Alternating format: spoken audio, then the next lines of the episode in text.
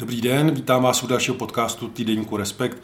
Já se jmenuji Erik Tabery a dneska si budu povídat eh, s Kateřinou Šafaříkovou o evropských volbách, volbách, které nás eh, za chvilku čekají.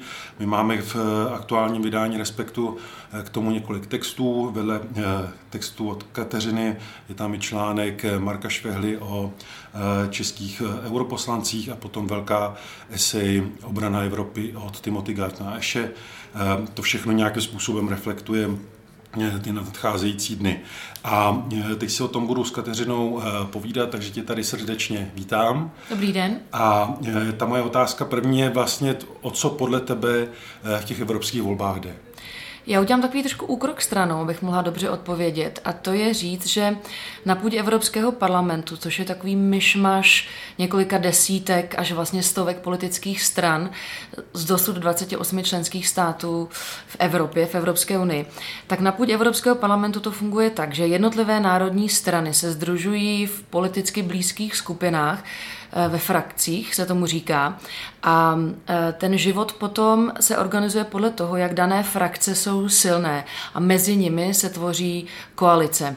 Dosud celých 40 let od prvních přímých voleb od, eh, do Evropského parlamentu tu výraznou většinu pro evropskou konstruktivní, chcete-li, tvořili vždycky sociální demokraté, respektive sociálně demokratické eh, strany napříč členskými státy, tedy združené v té eurosocialistické nebo eurosociálně demokratické frakci. Na druhé straně na pravici byli evropští lidovci, zase opět takový slepenec konzervativních eh, křesťanských eh, stran z Evropy. To v těchto volbách neplatí. Tedy stojíme před tím, že velmi pravděpodobně, téměř jistě po 40 letech skončí ta dominance těchto dvou velkých frakcí, které doposud eh, utvářely většinu a jakkoliv někdo tomu samozřejmě může oponovat a řada eh, politických stran a politiků to kritizovala, tak zkrátka dobře to byla taková stabilita na půdě Evropského parlamentu. A my teď stojíme před otázkou, do jaké míry počínaje tedy příštím pondělkem, respektive až od července, eh, až se ty dané politické frakce usadí, do jaké míry se vůbec eh, bude možné eh, utvořit nějaká většina na půdě Evropského parlamentu a tedy do jaké míry Evropský parlament bude moci dál fungovat, anebo bude paralizován, protože mezi těmi jednotlivými menšími frakcemi se zkrátka dobře neutvoří nic, co bychom nazvali prostě koalice nebo většinová jaksi, jaksi aliance, která vůbec bude schopná nějak nějakého rozhodnutí. Co by se stalo, kdyby ta většina v tom parlamentu nevznikla? Jak si tu paralýzu vlastně jako představit? Um, jsou to o tom dvě patra. Jedna je taková, že samozřejmě by se to odráželo do toho vysokého politického života v Evropě. Tedy lze předpokládat, že jakékoliv velké politické rozhodnutí, eh, které většinou učiní prezidenti nebo premiéři, premiérky a tak dále, zkrátka dobře zástupci daných států v Evropské radě, takže i taková skladba by byla horší, protože oni by věděli, že na půdě Evropského parlamentu vlastně nemají žádné spojence konstruktivní. A přímo vevnitř, jak se uvnitř toho tělesa v Evropském parlamentu, by to vypadalo podobně, jako kdybychom si představili nefunkční, paralizovaný národní parlament. Zkrátka dobře, všude tam, kde by se nenašel dostatečný počet hlasů, ať už jedním či druhým směrem, tam by se vlomily strany, které mají svoji individuální politickou agendu a nejčastěji se te, v této souvislosti mluví o tom, že by se do toho volného prostoru, do toho vlastně politického vákua vlomily strany, které můžeme říkat euroskeptické, eh, antievropské, xenofobní, ostře populistické. Typicky jde o stranu eh, Marine Le Pen nebo, eh, nebo italského vicepremiéra Matea Salviniho o Ligu Severu, který má být mimochodem hlavním vítězem voleb, má tedy nejvíc posílit teď. Tak tyto strany využijí každé skuliny, aby mohli jednání zablokovat. A když říkám jednání, tak samozřejmě jde o jednání už v samotných výborech, které rozhodují podobně, jako je to v České sněmovně pro představu, že zkrátka dobře ta většina, ta koalice tam něco eh, komentuje, upravuje, zkrátka dobře posouvá tu danou legislativu dál a samozřejmě to se potom odráží na hlasování jaký, pléna. Jaký, jakou, jaký vliv by to mělo na, na komisi? Protože ta, ta, ta vlastně nemůže ani pořádně jako vzniknout nebo fungovat bez parlamentu. Přesně tak. Eh, evropští poslanci mají několik klíčových pravomocí, skutečně těch, kde jsou vel, velcí suveréni. Jedno je schvalování sedmiletého rozpočtu, druhá je vlastně schvalování eh, nového šéfa komise nebo šéfky, respektive celé komise. A tam se předpokládá, že pakliže by nebyla tato většina utvořena, tak na podzim, kdy nás eh, vlastně čeká výměna na postu šéfa nebo šéfky Evropské komise a jednotlivých členů, tedy jednotlivých komisařů, takže zkrátka dobře by ten dotyčný nebo ta dotyčná nebyli zvoleni, protože by se ta většina nenašla. A neznamenalo by to jako fakticky jako konec funkčnosti Evropské unie? Jako bez takového tělesa vlastně nemůže fungovat. Protože v Česku, eh, když vezmu volby, eh, že je po volbách, eh, vzniká nějaká koalice. Dokud není koalice nová, tak funguje stará, stará vláda. Takže je tam nějaká kontinuita. V tom případě té Evropy by to bylo jak? I na tohle, jak si mysleli zakladatelé Evropské unie, že by k tomu mohlo dojít. Čili je to podobně jako na národní úrovni. Jinými slovy, jak v případě rozpočtu, tak v případě Evropské komise, jakési vlády. Prostě funguje to, že dokud není zvolen nástupce, dokud není zvolen nový rozpočet, tak se jede podle dosavadního scénáře. Ještě se nestalo, že by komise tímto způsobem nebyla zvolena, tudíž, že by musela přesluhovat a stávající. Nicméně je to možné, je to tak ve smlouvách asi by to byl ten nejpravděpodobnější scénář. Naopak, nebo tedy je to v kurzu, co jsem řekla, eh, Evropský parlament, respektive tedy Evropská unie, už jela několik měsíců v rozpočtovém provizoriu, protože se právě nestihl včas schválit nový rozpočet. Hmm. Když bychom se podívali na eh, kampaň. Eh, samozřejmě kampaň se vede v každých, v každé zemi jednotlivě. Eh, jsou nějaká témata občas, že i si jako vyjedou pomoct eh, eh, do, do jiných zemí, nicméně jsou hlavně jakoby lokální, řekněme státní. Dá se popsat, jak se liší třeba tematicky, jestli je velký rozdíl v tom, co trápí a zajímá v kampaních lidí na západě, ve střední Evropě, ve východní Evropě, nebo jestli tam je nějaký větší rozdíl mezi jednotlivými státy? Jsou tam velké rozdíly právě proto, že europoslanci jsou eh, voleni na těch eh, čistě národních tedy kandidátkách, to znamená, my ještě nemáme žádné tanc evropské strany. Z tohoto důvodu logicky eh, ta témata jsou velmi domácí a politici nabízejí v těch jednotlivých státech samozřejmě řešení na problémy, které dané státy, respektive tedy tu danou populaci nejvíce trápí. Takže zatímco u nás jsme teď vlastně eh, svědky toho, že jsme hodně eh, řešili takzvanou dvojí kvalitu potravin, bylo to téma napříč stranami, tak na jihu Evropy eh, politici z různých stran slibují řešení vysoké nezaměstnanosti, typicky prostě pro mladé lidi.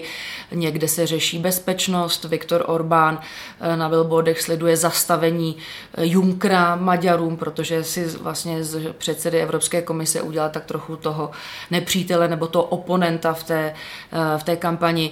Nicméně existují i zastřešující témata, což je dominantně životní prostředí. Je to eh, relativní novinka, relativní proto, že eh, životní prostředí, ochrana krajiny, boj s tou klimatickou změnou už bylo jako téma před pěti lety, ale nikdy to nebylo na takovém piedestalu, jako je to teď.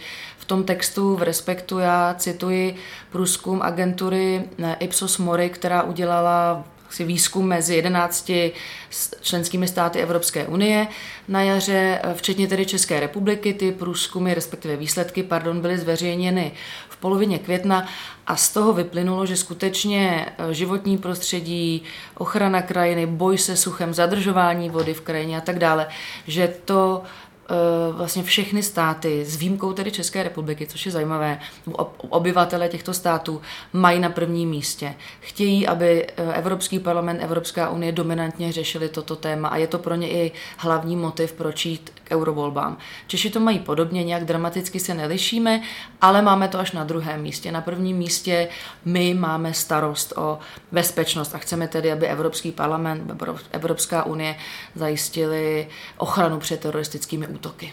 No to tak úplně překvapivé není, když se podíváme jako na srovnání vlastně debaty na západě a tady, ať už v médiích, na politice, v politice, na nějaké intelektuální jakoby, úrovni, tak eh, u nás vlastně to téma klimatu a sucha a tak dále se dostává do debaty vlastně až teď, když to oni mají prostě docela velký náskok.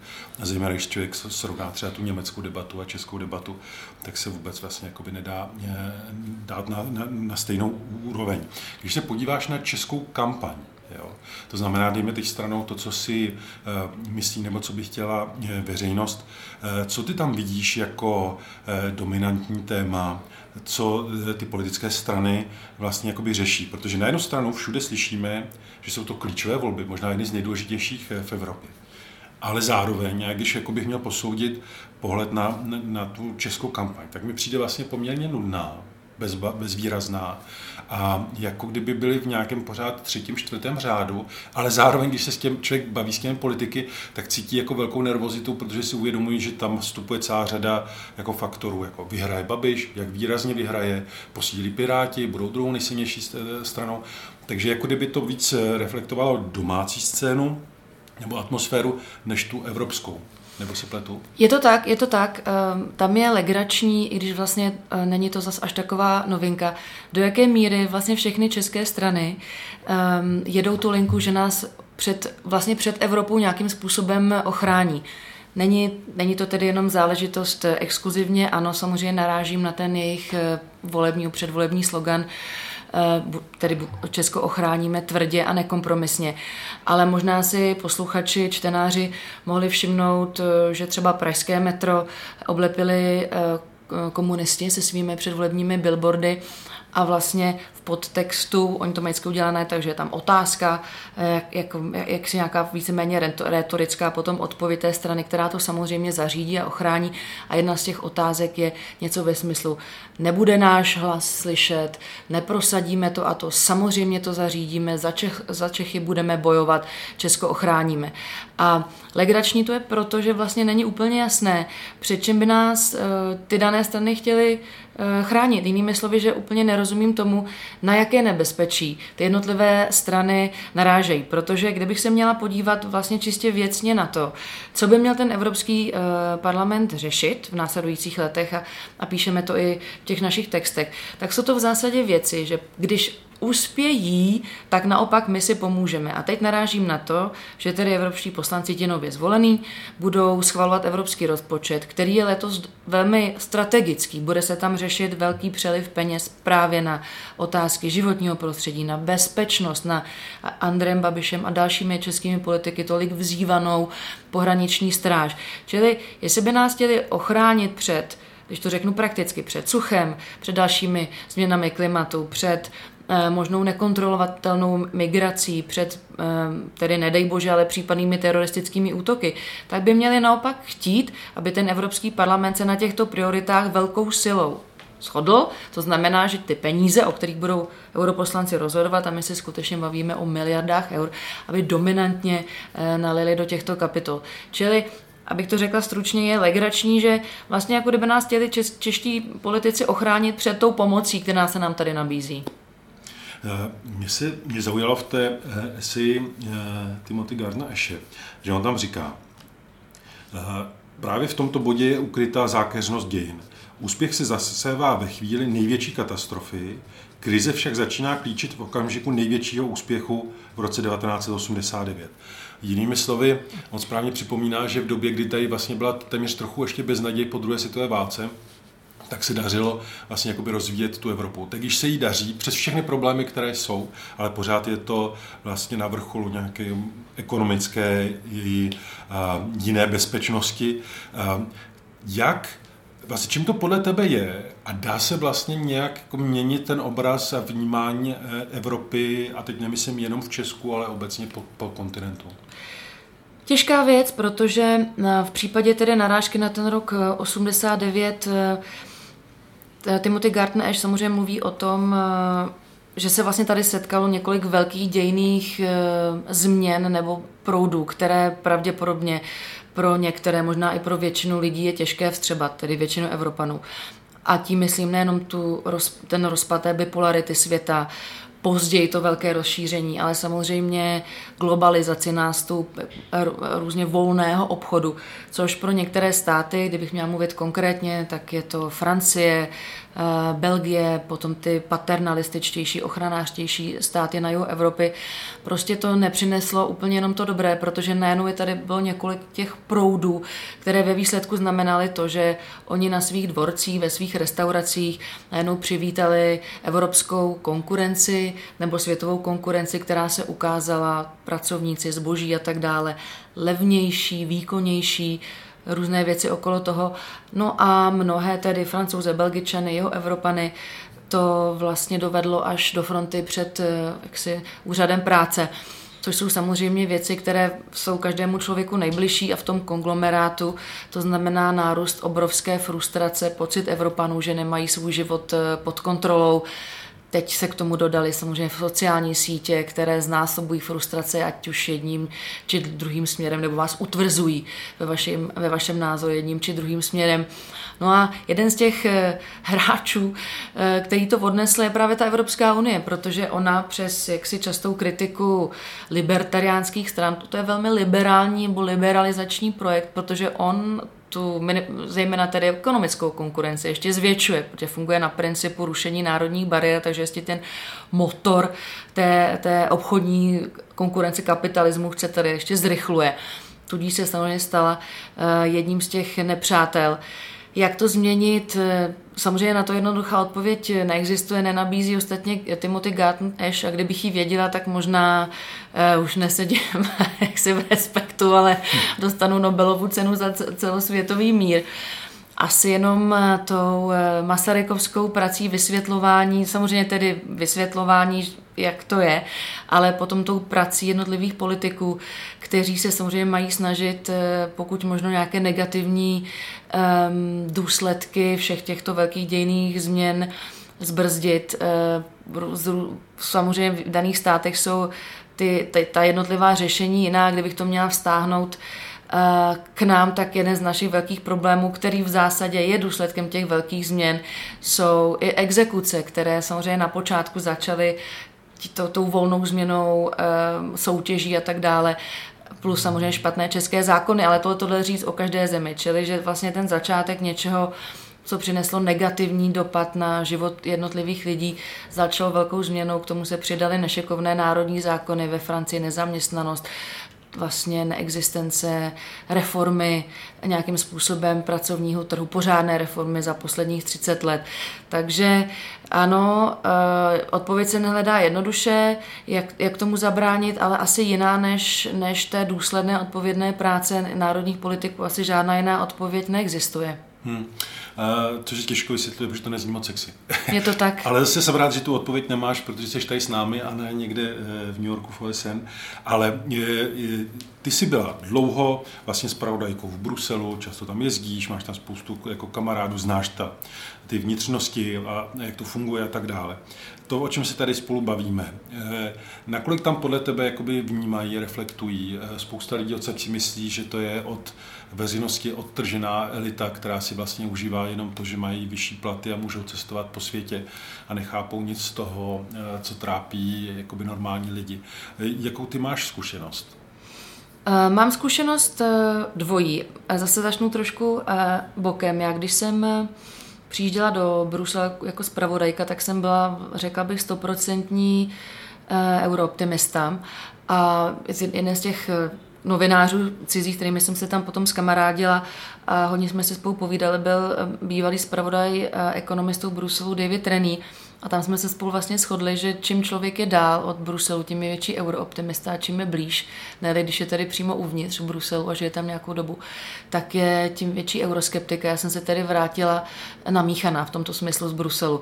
Právě protože zblízka některé věci vidíte. A to, co vidíte zblízka, je, že Um, bez ohledu na to, co se velkého děje v Evropě, a když říkám velkého, tak bych mluvila konkrétně, tak to tím myslím třeba ty ekonomické finanční krize, ohrožení eura, respektive téměř ehm, pád um, Řecka do, do toho vzduchoprázdna uh, po eurové krizi, anebo právě imigrační krize, tak i když se jak si dějou tyto velké věci, tak Brusel funguje, evropské instituce ale i politici fungují hodně setrvačně a řeší věci, které jsou ve srovnání s těmi velkými pohyby vlastně minoritní a někdy řeší no, do, jak, jak si na sílu. Teď ani nemyslím ono slavné hlasování o kvótách, ale to, že když v roce 2005 ve dvou členských státech za sebou neprošla tehdy Evropská ústava, což z toho torza později vyrostla ona Lisabonská smlouva, s kterou měli potom Češi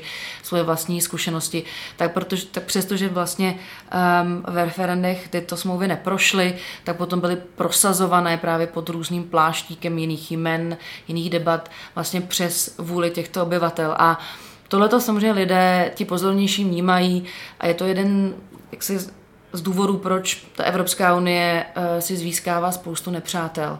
Každým svým podobným krokem je to škoda, protože v jádru to je projekt, který je velmi, vlastně velmi fungující a velmi racionální. A tohle to jsou uh, zbytečné věci. Já dnes, teď, protože jsem už nějakou dobu v Praze, tak uh, si myslím, že ta evropská elita je jaksi odtržená méně, než se může zdát. Uh, od, uh, jaksi od toho konkrétního dění dám zase konkrétní příklad, abych nemluvila úplně do větru. Uh, Minulý týden Andrej Babiš na několika fórech vlastně řekl, že eh, Evropská komise prostě potřebuje nějakou zásadní reformu. Já vím, ono, že to zní jako nesexy, ale já to dovysvětlím že to je prostě zbor, zbor jako spolitizovaných eh, úředníků a samozřejmě myslel to kriticky a řekl, že kvůli tomu je teda potřeba to nějak zásadně změnit. Ale kdyby eh, Evropská komise skutečně byla sbor jaksi aseptických lidí, kteří jsou odtrženi od dění v těch jednotlivých eh, členských státech, tak se nestane to, co se stalo. A sice, že pravidla na na pročerpání evropských eh, fondů v tom dalším evropském rozpočtu, který začne platit od roku 2021, tak do těch velmi neutrálních pravidel, tak všichni evropští komisaři sáhli po několik týdnů trvající, velmi vlastně dramatické politické debatě. A sáhli do toho, do toho proto, že kdyby nesáhli, tak mimo jiné z České republiky se rázem stane den ze dne, se stane vlastně čistý pláce. My bychom ztratili 45% vlastně dosavadních dotací a stali bychom se čistým plácem. A vzhledem k tomu, že do toho ti evropští komisaři sáhli a změnili nebo upravili ta pravidla, že stanovili takový tunel, tunel přátelství, řekněme, tak to dopadlo tak, že jak Česká republika, tak samozřejmě další státy uh, budou stále ještě v, tom, v té pozitivní bilanci, že budeme více čerpat peněz, než, než odevzdávat. A uh, ten, ten, jak si ta pozitivní bilance je pořád jako docela výrazná, týká se hodně státu. A ačkoliv se můžeme bavit o tom, do jaké míry je vlastně strategické a rozumné neustále řešit v souvislosti s Evropskou eh, unii peníze, tak eh, na tomhle tom příkladu jsem chtěla eh, ukázat to, že um, je to zbor, nebo tedy ta Evropská unie, ty lidi, lidi tam, kteří rozhodují, tak nejsou as, as, as, až tak odtržení. Snaží se brát v potaz um, situaci v jednotlivých členských státech. Daří se to někdy méně, někdy více samozřejmě, ale v jádru je to prostě zbor racionálně uvažujících lidí, respektive v té debatě mezi těmi stále ještě 28. Nakonec se vždycky najde nějaké racionální jádro. Možná ten kompromis je poté vzdálen něčemu, čemu, čemu my tady možná z těch jednotlivých členských států můžeme říkat, že to je to jako nejracionálnější. Ale um, jiný, ten, jiný než vlastně v jádru víceméně všem buď prospěšný, anebo pro někoho škodný. Jiný ten kompromis ani nemůže být, protože by prostě neprošel. Takže uh, já, si, já si myslím, že spoustu věcí Evropská unie může dělat uh, jinak. Myslím si, že ve chvíli, kdy řešíme teroristické útoky nebo finanční krize, tak skutečně není nutné v té chvíli řešit ať jakkoliv liberalizační a prospěšná, ale stejně legislativy o tom, jak má vypadat eh, výkon sekaček na trávu. A teď to skutečně nechci ironizovat, protože prostě žádá si to biznis, ve finále to spousta lidem ušetří náklady a zase přinese nějaké pozitivum, ale není to v té chvíli nutné, se myslím, řešit, není to priorita ale eh, je to podobný požadavek jako ve vztahu k národnímu parlamentu. Taky má člověk pocit, že eh, vlastně národní poslanci řeší v nějakou chvíli spoustu podružností, ačkoliv by se měli věnovat nějaké podstatné reformě. To je jedno, jestli školství nebo důchody. A my se potom řešíme o, my se my potom řešíme třeba eh, pořady nebo délky, pořady schůzí nebo délky vystoupení. Mě zaujal ten příklad s tím příjmy evropskými. Hmm. A že to je vlastně strašně zajímavý jev. My máme eh, vedení státu, které eh, vlastně permanentně kritizuje Evropskou unii a říká téměř, že z toho nic moc nemáme, nebo respektive to někde jakoby přiznají, aby se tak úplně neřeklo, ale víceméně ta retorika je protievropská. Eh, o tom, co si ty popsala, si myslím, že 90% Čechů vůbec nebude vědět a nikdy se v životě nedozví, pokud nebudou poslouchat tenhle podcast, ale protože ti politici jim to neřeknou. Bude to vypadat tak, že přijdou peníze, ty peníze využije Andrej Babiš nebo Viktor Orbán nebo někdo, bude to vydávat za svůj úspěch a bude ho znova dávat jako kontrakt té Evropy. Takže tak trochu, když to přeženu, Evropa financuje masivní kampaň sama proti sobě, protože takhle vlastně ty e, politici to využívají. Nicméně proti tomu moc nejde dělat, protože kdyby se to mělo zastavit, tak to postihne vlastně celou tu společnost, e, celou tu republiku. E, napadá tě vlastně, jak Eh, co s tím dělat, a teď nemyslím jako řešit takhle velký problém, protože to bychom znova skončili u toho, že to nevíme, ale jak třeba i lépe eh, té společnosti to nějak jakoby vysvětlovat, nebo jestli má mít třeba ta Evropa větší pravomoc v tom, aby eh, do využívání těch peněz ještě víc mluvila těm politikům těm státům? No, pravděpodobně zase, zase mi řekne, že to není moc sexy to, co říkám, ale prostě musím to mě, risknout. Mě to, mě to nevadí. protože um, zase jiná než, než prostě drobná práce toho typu, že, se, že prostě politici budou přistupovat odpovědně k té agendě a budou vysvětlovat, jak to ve skutečnosti je. Nic jiného neexistuje. Respektive možná ještě existuje řešení vlastně relativně jednoduché, eh, ale nevím do jaké míry prosaditelné a sice, že by některá, některá jednání Evropské komise, mimochodem je to taky debata, která se eh, vede už hezkou řádku let, že by byla prostě online streamovaná, že by tedy odpadlo, odpadlo to, že to je sbor jednající nějakým způsobem vlastně diskrétně, teď to nemyslím jakoby tajně, ale že mezi, ním, mezi nima nějaká, nějaká důvěra, čili tam můžou zaznít věci, které z různých důvodů vlastně není dobré, aby se říkali na první dobrou veřejně, tak eh, tohle to je část, část odpovědi, kdyby, kdyby prostě jednání byla buď streamovaná, nebo byl okamžitě k dispozici čistý přepis, jako třeba v případě poslanecké sněmovny, sněmovny a lidé by tedy eh, viděli, jak to ve skutečnosti je, ale opět to vyžaduje to, aby byli lidé informováni, že taková služba případně nebo taková možnost existuje, nebo že by eh, o tom informovali daní politici, anebo případně, a tady se ještě jednou dotknu Davida Renýho zmiňovaného, co jsme si opět uh, shodli, že vlastně v Evropské unii paradoxně, nebo tedy v rozporu s tím, co si většina lidí myslí, je zkrátka dobře příliš mnoho demokracie, protože Samozřejmě, kdyby konkrétně tedy eh, ty, ten příklad eurofondů, co jsem zmiňovala, ty se potom k němu vracel, kdyby to totiž fungovalo tak, že eh, ti slavní bruselští byrokrati nejenom, že se tedy shodnou na, tom, na té velké sumě, že udělají ten tunel přátelství pro těch zatím stále ještě 28 zemí, ale že budou mít, budou mít, budou mít pravomoci i, i vlastně direktivně nakázat, na co konkrétně ty dané peníze bude tedy možno je použít, eh, jak mají vypadat eh, eh, jednotlivé projekty a že budou kontrolovat oni, tak právě je to možné, že zabráníme tomu, k čemu došlo u nás a sice, že my jsme že ty velké linie, velké, jak si, tedy tu, ty velké kapitoly, tak my jsme ještě zahltili bezpočtem jaksi národní legislativy, systému kontroly a tak dále a vznikla z toho velmi vlastně hustá, eh, netransparentní síť, ve které se dobře daří, daří všem lidem, kteří jako vědí, čili vlastně to ohromným způsobem jednak teda zvýšilo korupci, ale zároveň to umožňuje tu manipulaci, eh, o které si mluvil, respektive s kterou pracuje Andrej Babiš. A to, co teď říkám, není jenom jako, že bych to věděla já, ale narazila na to právě, nebo veřejně to řekla Věra Jourová, minulý týden, kdy vlastně veřejně, k mému překvapení, jak si veřejně eh, opravila v tomto smyslu Andreje Babiše, který seděl vedle ní a přesně tohle to říkala.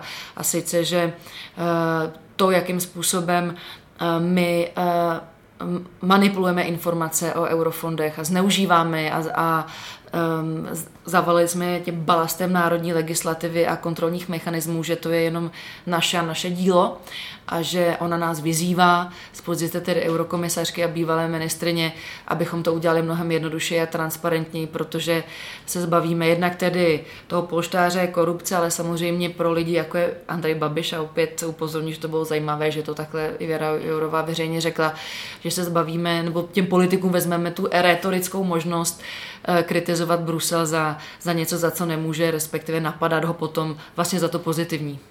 Katko, mě strašně zajímá spousta lidí. Eh, vždycky se mě na to někdo ptá, nebo někde to jakoby sleduju, jak se o tom lidi baví.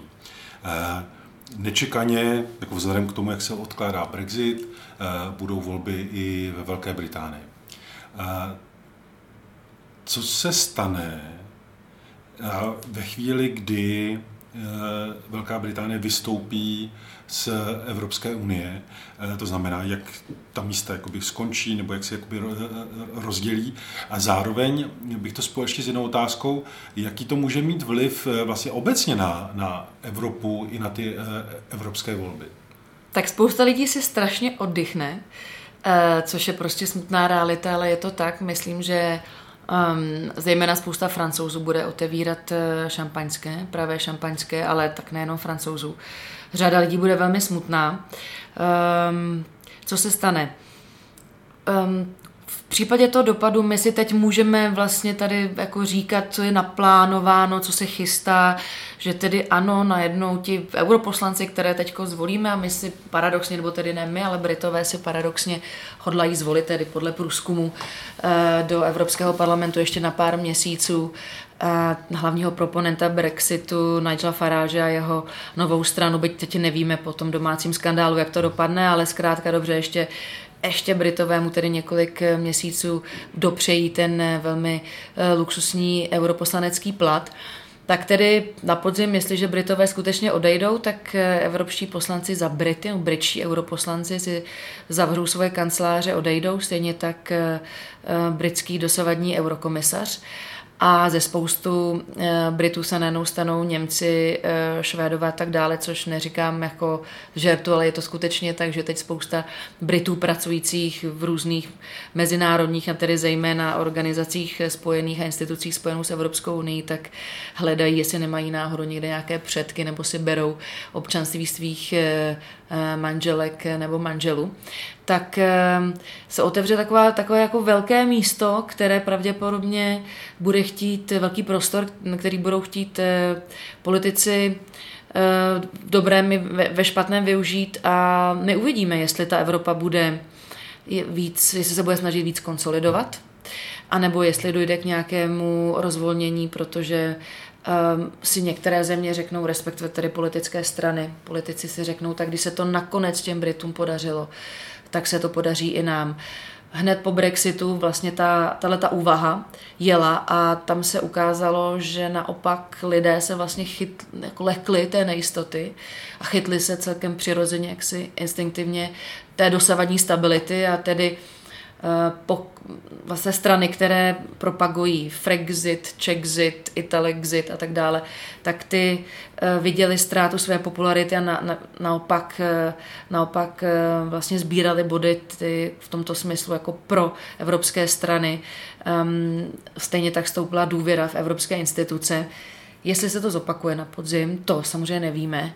A do jaké míry by to mohlo nějakým způsobem hnout Evropskou unii pozitivním slova smyslu, třeba, že by mohla se reformovat některé ty věci, které by bylo dobré změnit, to, co jsem zmínila, to znamená zúžit ten korpus témat a legislativy, který Evropská unie dělá, abychom se mohli soustředit jenom na ty skutečně, skutečně důležité věci, měli na to čas a energii, tak eh, to samozřejmě uvidíme. Bude to příležitost velká. Já si myslím, že toho bez pochyby využije francouzský prezident Emmanuel Macron, protože to prostě dělá dosavat pořád. Uvidíme, do jaké míry toho využijí Němci. Bylo by skvělé, kdyby toho využili právě proto, že to je největší země členské Evropské unie, největší členská země, největší ekonomika. bylo by samozřejmě skvělé, kdyby toho využili země, jako je třeba Česká republika, jejíž politici často nebo většině říkají, že ano, Evropská unie jde nějakým způsobem špatně a bylo by dobré ji pozměnit.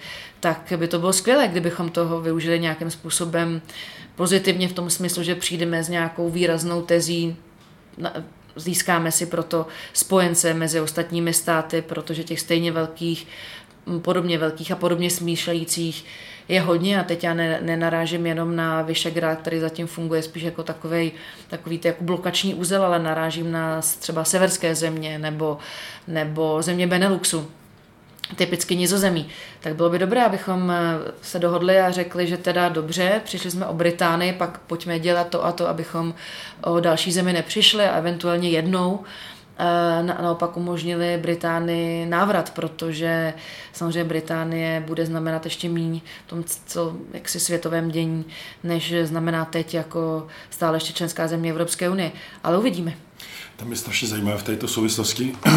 A doporučuji eh, nejenom poslední esej, kterou napsal Timothy Snyder, teda ta nevyšla v respektu, ale jeho eh, knížku Cesta k nesvobodě, kde on popisuje, že Velká Británie neví, kam se vrací, protože když vstupovala do Evropské unie, tak to byla ještě vlastně koloniální mocnost, což dneska už není. Takže vlastně ona si poprvé vyzkouší tu roli malého národního státu a myslí si, že ta země vůbec netuší, co to s ní může udělat, což když se člověk baví s některými jako Brity, tak, jako, tak přiznávají. Ještě bych se zeptal, a už to směřujeme jakoby ke konci, ehm, ty si řekla, že stoupá v Evropě důvěra v, Evrop, v Evropskou unii, což je pravda. Zároveň ale se zdá, že vlastně v těch evropských volbách by měly posílit eh, i ty eh, proti, silně protievropské strany. Eh, čím to podle tebe je? Je to dáno tím, že třeba je nižší, plánovaná nižší volební účast, to znamená, že ti Evropané nejsou tak odhodlanými bojovníky za svůj sen, jako jsou ti, kteří vidí sen v tom, že jejich země vystoupí třeba z Evropy, nebo že se ta Evropa jako unblock rozpadne? No, eh, voliči, a to je celkem jedno, jestli volí do národních nebo do evropských voleb, jsou prostě nevěrníci. To znamená, že jestliže před třemi lety platilo to, že um, vlastně stoupla tady ta důvěra lidí v evropské instituce, tak dneska jsme o tři roky dále, vypadá to samozřejmě trošku jinak. Um, obliba stran, které jsou jaksi eh, jedno, jednoduše řečeno anti-establishmentové nebo protievropské, ano, tak ta stoupá. Měli by um, velmi výrazně posílit v těchto eurovolbách o uh, straně italského vicepremiéra Salvino. Už jsem uh, mluvila, ten by měl získat docela, dokonce i více mandátů, než tedy největší strana v největší zemi, což je CDU-CSU. Uvidíme, ale, ale ty, ta prognoza je taková. Uh, důvod. Ten, ten důvod může být velmi aktuální a může být velmi domácí. Um, Salvini například, jemu se velmi chci umně daří uh, pracovat s averzemi nebo nevraživostmi uvnitř Itálie. Salvini pochází z bývalého Habsburského Jižního Tyrolska, což je vlastně součástí toho nejbohatšího pásu historicky v Evropě, to znamená tedy ty, ty severní Alpy um, přes Švýcarsko, částečně přes Francii uh, a nahoru, nebo tedy uh, více na, na sever a na východ do Německa a on rozehrává tu hru, že my jsme ti poslové civilizace, bohatí, pracovití a musíme financovat ty, uh, teď cituji Salviniho, špinavé smrádnoucí Neapolce, co skutečně použil italský vicepremiér toto označení.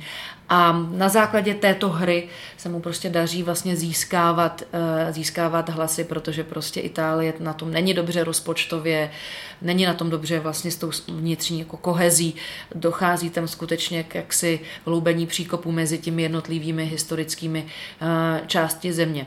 Proč o tom mluvím? Že vlastně eh, ty domácí důvody bychom mohli takhle vystupovat víceméně u každé jednotlivé té strany. Marine Le Pen, proč se jí tolik daří? Tak kromě toho, že francouzi velmi rádi experimentují ve volbách, typicky tedy v evropských volbách, že na jedné straně jsou schopni zvolit eh, Macrona, ale do evropských voleb oni s, gusto, s gustem jaksi pošlou lidi, pro které by normálně, tedy normálně ve smyslu na národní scéně nehlasovali, tak uh, Marine Le Pen vlastně těží z rozšíření, respektive z těch negativních důsledků rozšíření. O tom už jsem částečně mluvila. Její hlavní, nebo to druhé, druhé hlavní slovo, to první je patriotismus, tedy Francie na prvním místě, to druhé je delokalizace, což je vlastně odchod západních firm ze západu kontinentu na východ, typicky prostě Whirlpool, který zaměstnával ve Francii x tisíc lidí na severu země, odkud Marine Le Pen pochází, tak přestěhoval svoji výrobu a nabral samozřejmě zaměstnance v Polsku ohromný skandál, Marine Le Pen na tom tak si velmi těžila a tomuhle tomu přesunu se říká delokalizace, je to tedy to druhé slovo ve slovníku Marine Le Pen a na, kolem té delokalizace a toho neúspěchu francouzské ekonomiky, vlastně, který je vlastně kvůli rozšíření, tak ona na tom vystavila celý ten vlastně velmi funkční a pevný sokl, na kterém stojí a velmi pravděpodobně tedy uspěje velmi dobře, ne vyhraje francouzské volby. Čili já myslím, že, eh, nebo nejenom myslím, ale faktem je, že úspěch těch, těch protievropských stran souvisí jednak, jednak, jednak s těmito jako domácími proudy a potom s tím, o čem jsme mluvili, eh, tedy eh, vlastně velké trendy od roku 89, jejichž plody sbíráme dodnes, ale Evropská unie z toho není vyviněna. Samozřejmě nějakým způsobem nezvládnutí migrační krize. A to je celkem jedno, jestli si myslíme, že byla skutečně nezvládnutá, ale ten pocit v lidech, že byla nezvládnutá, podobně, že vlastně eurozóna se vyrovnala s tou krizí vlastně nešikovně, protože Řecko dodnes trpí, takže vlastně jsme měli Řecko nakonec pustit z eurozóny, aby, eh, aby si pomohlo. Tak to furt pořád v myslích lidí je a to rozhoduje. Um všechny vlastně další věci, myslím si, které dodávají eh, kontext tomu, o čem se tady bavíme. Myslím si, doporučuji texty, které eh, najdete v Respektu, třeba i tu eh, esej Timothy Gartna Eše, kde mimo jiné zajímavě píše o tom, že v 19. století se evropské země přetahovaly o Afriku, dnes se vnější mocnosti přetahují o Evropu, na což myslím, že by se nemělo zapomínat i eh, v těchto evropských volbách, které u nás teda proběhnou eh, v pátek a eh, v sobotu. Jenom abyste věděli, na rozdíl od domácích voleb, výsledky budou až v neděli protože se čeká i na eh, další státy, až budou mít hotovo. Katko, já ti strašně moc děkuju, bylo to mimořádně zajímavé povídání a myslím, že se můžeme rovnou domluvit, že vlastně po těch volbách natočíme spolu eh, další podcast, takže myslím, že se máte na co těšit a rozhodně běžte volit. Hezký den.